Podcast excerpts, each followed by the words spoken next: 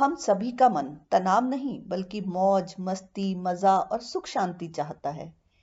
एक सहज जीवन की कल्पना करता है, लेकिन जीवन भर प्रयास करने के बावजूद भी हम मौज मस्ती करते हुए सहज जीवन जी नहीं पाते। जीवन में जो भी हमारे पास है, हम उसका पूरा स्वाद नहीं ले पाते। हमारे पास जितना भी पैसा हो, सुविधाएँ हो, शारीरिक स्वास्थ्य भी अच्छा हो, हम कितना भी मज़ा मस्ती करने वाले हों इन सब के बावजूद हमारे मन में निरंतर विचार चलते ही रहते हैं। जो मनचाहा जीवन में हो रहा है, वो मन में टिकता नहीं और कुछ अनचाही घटनाएँ और अनचाहे विचार परेशान करते हैं और हम बेचैन ही रहते हैं। हमारा मन असहज हो जाता है, अस्वस्थ हो जाता है और मन का सहज होना ही तो मन का स्वस्थ होना है। मन के आराम या सहजता की स्थिति तभी संभव है जब मन में कोई भी अनसुलझे मुद्दे ना हो। क्योंकि मेरा मन हो या आपका मन, ये मन हर बात स्वीकार कर ले, ये बात ही असंभव है। हमारा मन छोटा बच्चा नहीं है, जिसे बहलाया जा सके। मन कारण माँगता है, हमारा मन वही बात मानना चाहता है, जिस बात को कारण देकर कहा गया हो। बिना कारण जाने मन अपनी बात भी स्वीकार करे ऐसा मन का स्वभाव नहीं।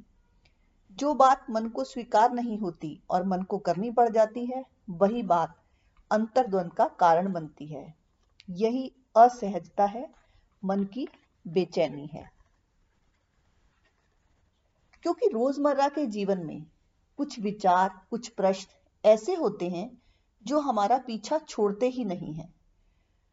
जो विचार हमारे मन में निरंतर चलते हैं वो जीवन के बारे में, संबंधों के बारे में या अपने ही मन के बारे में हो सकते हैं।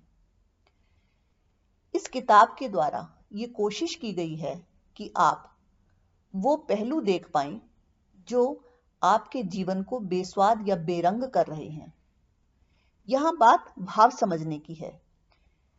करीब करीब सभी ये जानते हैं कि जीवन को सुख शांति से ही जीना चाहिए और सुख शांति का ज्ञान तो हमारे चारों ओर बिखरा ही हुआ है।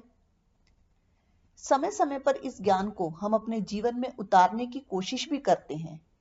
हमें उस सुख शांति की झलक दूसरों में तो कभी दिख भी जाती है, पर अपने मन के अंदर दूर दूर तक दिखाई नहीं देती, और लगातार खोज जारी ही रहती है।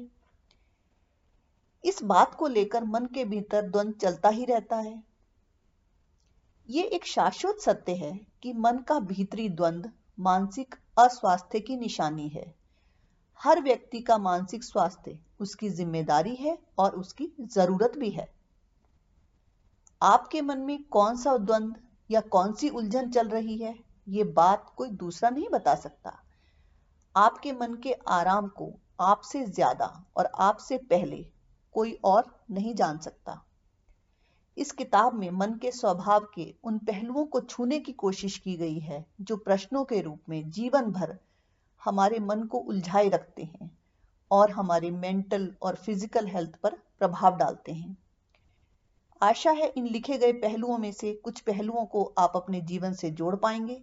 साथ ही उम्मीद है कि जीवन की बेहतरी में इन पहलुओं की उपयोगिता की झलक आप देख पाएँ।